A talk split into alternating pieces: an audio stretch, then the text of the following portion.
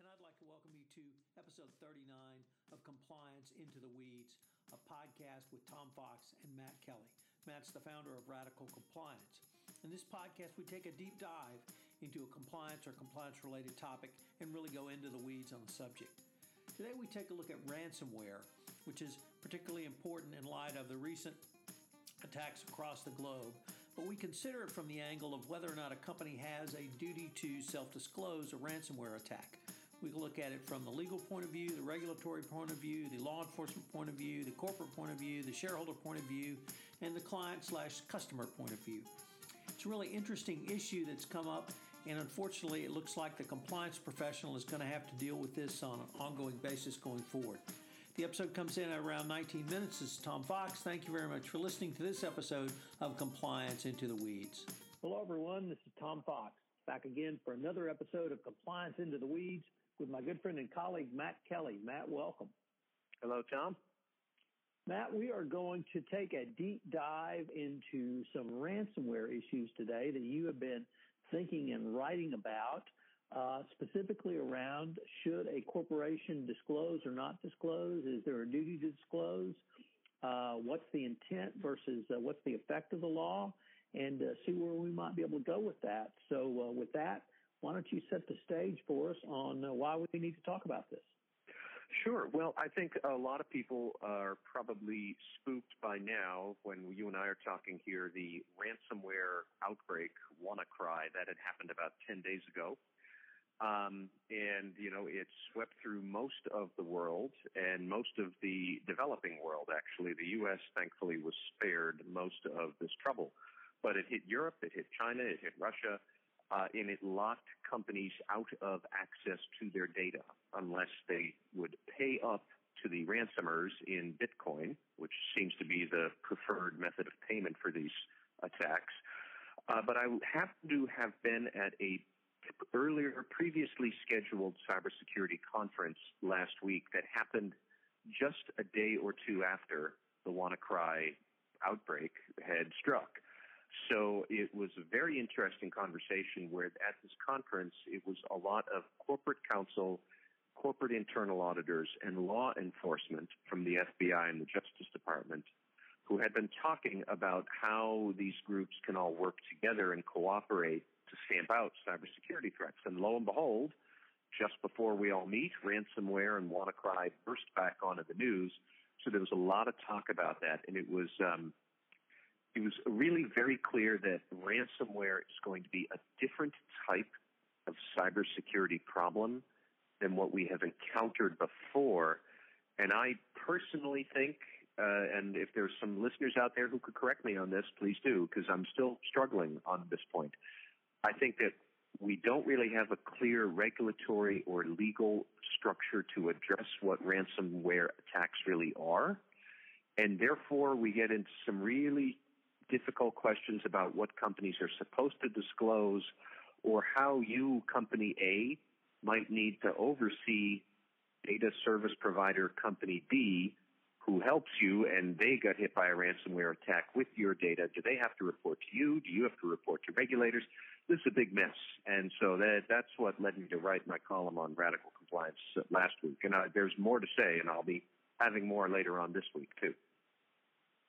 So, Matt, um, I read your column, uh, really interesting, and you really walked through uh, into the weeds, if I could even say, the way you would uh, analyze this. But I guess maybe the first point is does ransomware actually penetrate uh, a company? And then if there is penetration or not, is data compromised or I suppose is removed from a company? So maybe you could start with that and explain uh, why those questions are even relevant to this issue.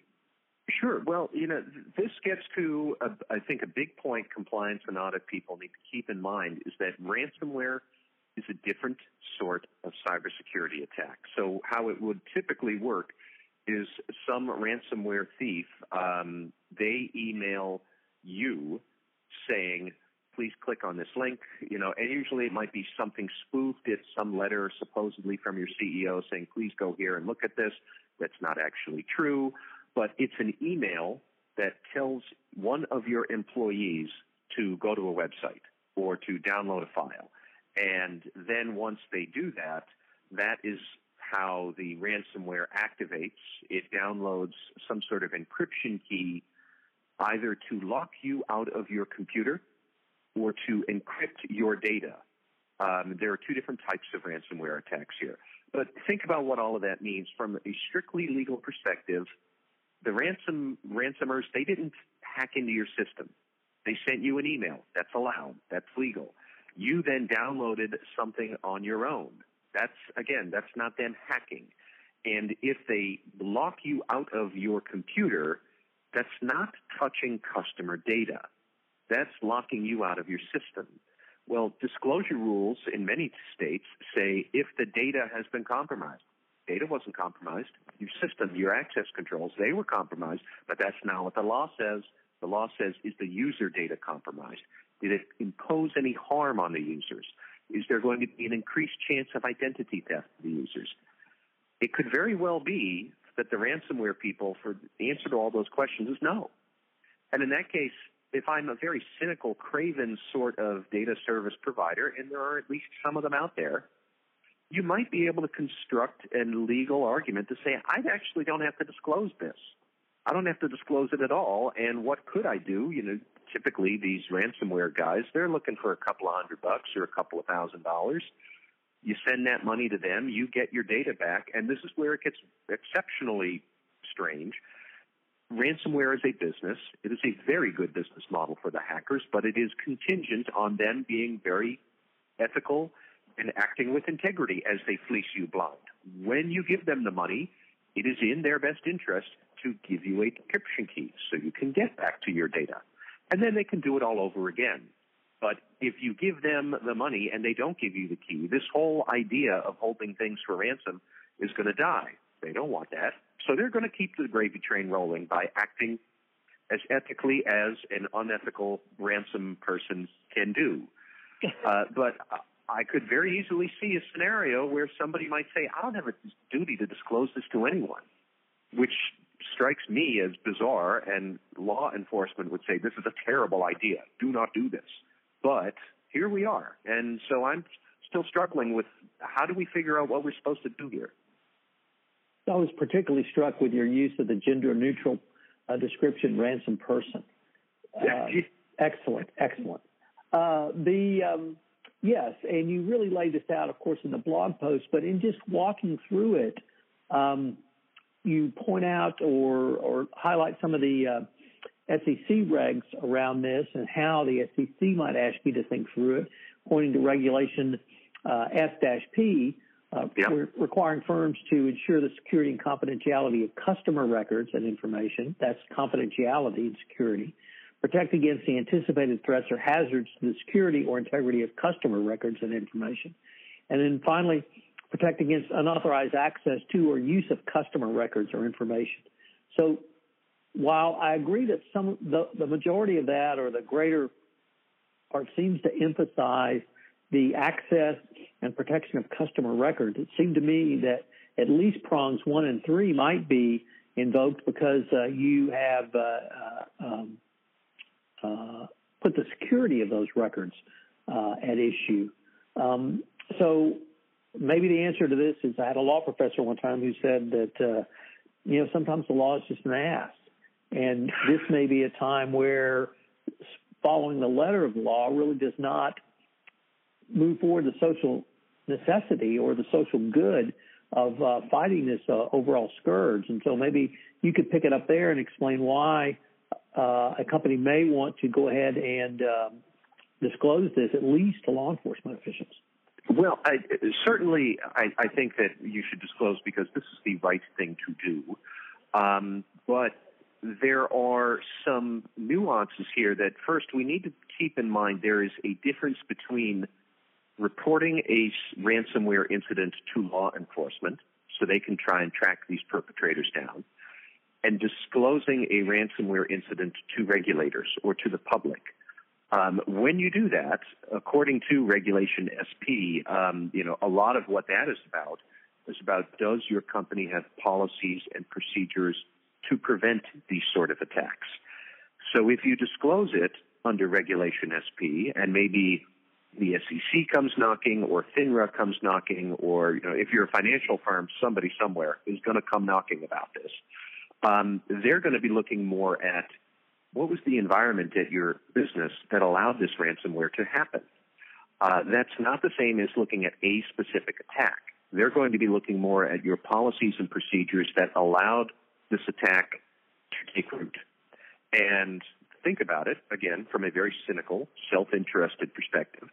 You can pay up the ransomware, get your data back, nobody notices, you don't report it, then you're going to clean up your policies and procedures anyways because you don't want this to happen again.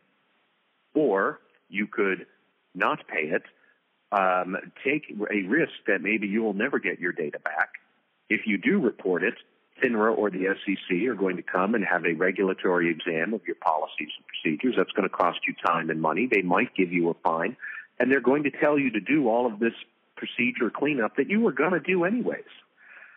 So uh, again, I'm not advocating that people keep their mouth shut and pay the ransomware people off um, and then try and clean up their act later. But if you do a cost benefit analysis from a very cynical standpoint, that could be the the cheaper and wiser route for companies. Um, I don't think that corporations who might have a data service provider who goes through that and reaches that conclusion, I don't think your corp- corporate customers are going to like that at all. And if they found out that their data services providers were ransomware for an hour and nobody knew because it was at two in the morning and they paid off the ransomware guys in the Ukraine, you know, but and that's really not good customer service. It's not going to do good for your reputation. Um, and so it's it's a very difficult point that you can argue this a lot of different ways, and that's where I get to wonder: Have we really thought through what is our legal and regulatory framework here to handle ransomware? Um, companies, in particular, internal auditors or corporate compliance officers who are listening, I would tell you: Have you vetted your third parties properly? Have you looked at the SOC 2 audits you might impose on them, which one of the criteria you can include, but you don't have to, is data accessibility. And if the data is not accessible because it's ransomware, you know, you'd have your third party dead to rights that you guys blew this on your SOC 2 audit and now I'm ransomware, pay up. But your service level agreements with these third parties? Do they clarify and address all of those points? And you know, do you want to go back and revisit them? These are the sorts of questions we need to think about with ransomware because it is not like hackers breaking in and stealing your data and selling it on the black market. It is a very different sort of attack with very different risks and implications for your controls and policies to manage those risks. So there's a couple of points that uh, came up for me, one of which you addressed uh, in your article. Uh, I guess you actually addressed both of them. The first one was in terms of a public disclosure. You point out that, you know, if your entire company knows your email system's down and your customers know your email system's down and your uh, counterparties, uh, third parties who are not customers knows your email system's down and you can't access it, that's a pretty strong public disclosure right there. So yes. in terms of keeping it secret, it's going to be extraordinarily difficult. And by not disclosing, I would feel you would run the risk of allowing the story to get ahead of you and that uh, if, if someone found out either a customer uh, and would invoke an SLA, service level agreement, uh, law enforcement, or the press or the uh, social media world got a hold of it, you know, they could lead that story, which is the absolute last thing you want. Is someone uh, uh, accusing you of, of having sustained a ransomware attack and not uh, responding to it appropriately, or worse, that uh, you sustained a ransomware attack and you never did. So yeah. uh, I think uh, I was really persuaded by your point of, you know, somebody's going to know and the word's going to get out. But the other thing that I found uh, really, uh, if not more intriguing, or rather, if not more troubling, was the question of who are you paying? Because what happens if you make a payment to a criminal organization, a terrorist organization, or some other uh, person or entity that's on the um, SDN special designated list or an OFAC list that says you cannot make payments to these people? uh, what if it's a North Korean entity? What if it's Iranian entity? What if it's you name the country entity? And mm-hmm. um, you know, I doubt you're going to get to do much background due diligence on these payees. So um, I think you're running a, a real risk there if you pay and don't self-disclose that you may have now, uh, if not violated a, the disclosure requirement, you may have violated some sort of treasury reg or other uh, uh, legal violation. It, it, that's very possible. I am not up on my OFAC or um, other sort of export control law, but I don't know that there would be some sort of a safe harbor there that this would be okay. I'm pretty sure it would not be okay. Um, but yeah, again, you know, so the FBI breaks up the terrorist ring three years later. They go through the finance books and they find out, oh yeah, three years ago, this company did pay up the ransomware. That's where the Bitcoin went. And now we know. And then they circle back to you and you're caught unawares. You know, that, that's a very real possibility. I do think for large companies, getting back to your point about other people are going to find out anyways, a large company, it is going to be very difficult for you to cover up a ransomware attack. You know, FedEx was shut down in parts of its eastern in Europe, its European operations. In the UK, the, you know, the hospitals had to turn people away from the ER. That, by definition, most large companies, you know, the moment ransomware attacks, people are going to know, and it's going to wind up being public. I do wonder, I, don't think you could say the same for a lot of smaller data service providers who are generally not public, um, who might be very small, who might be very distributed, um, that they work for corporations. Do you know all of them? Do you know exactly what data they have of yours? Um, have you insured all of this? Because they might be able to squeak by under the radar screen. And um, you know, honestly, I, you and I don't know who all these cloud service providers are. Um, so I think it, see, uh, chief compliance officers, it really would be incumbent on them to kind of think through what would be our potential exposure here through third parties who get attacked. If they're holding our data and we can't access it, do we have a duty to disclose? Um, you might very well, or is it going to get out anyways? Might some other party find out later on that this happened and you covered it up or you didn't disclose or you didn't even know about it? Because you didn't require a duty on your third parties to disclose. Um, there's an awful lot that goes on here that I think would be relatively straightforward to game out if it was a standard sort of break in, steal your data, sell it sort of operation. Ransomware is very new. This WannaCry attack in particular seems to be very slick on the upfront, locking people out, but it was kind of a messy operation on the back end to get the money. Um, it almost looks like the WannaCry people either were doing this as a test run, see if they could do it, see if they could get glory, or that they didn't think this would actually be as sweeping as it was. But this is not the last time ransomware is going to come about. And the next time, it could be much more slick, and then re, you know, really companies would be in a bind. Do they have a plan for how they would handle third parties working with them? Handling themselves? What are they going to disclose? What are they going to report to law enforcement? Um, it, it's well worth taking some time to think about it because you would not want to be in the position of these companies caught unawares 10 days ago when WannaCry hit them. Well, Matt, this has been just a fascinating discussion, and I think uh, you're absolutely right. We're going to have to explore this uh, more, more often, and more in depth. But we focus today on Matt Kelly's blog post ransomware to disclose or not, and we will continue the discussion. All right. Thank you, Tom.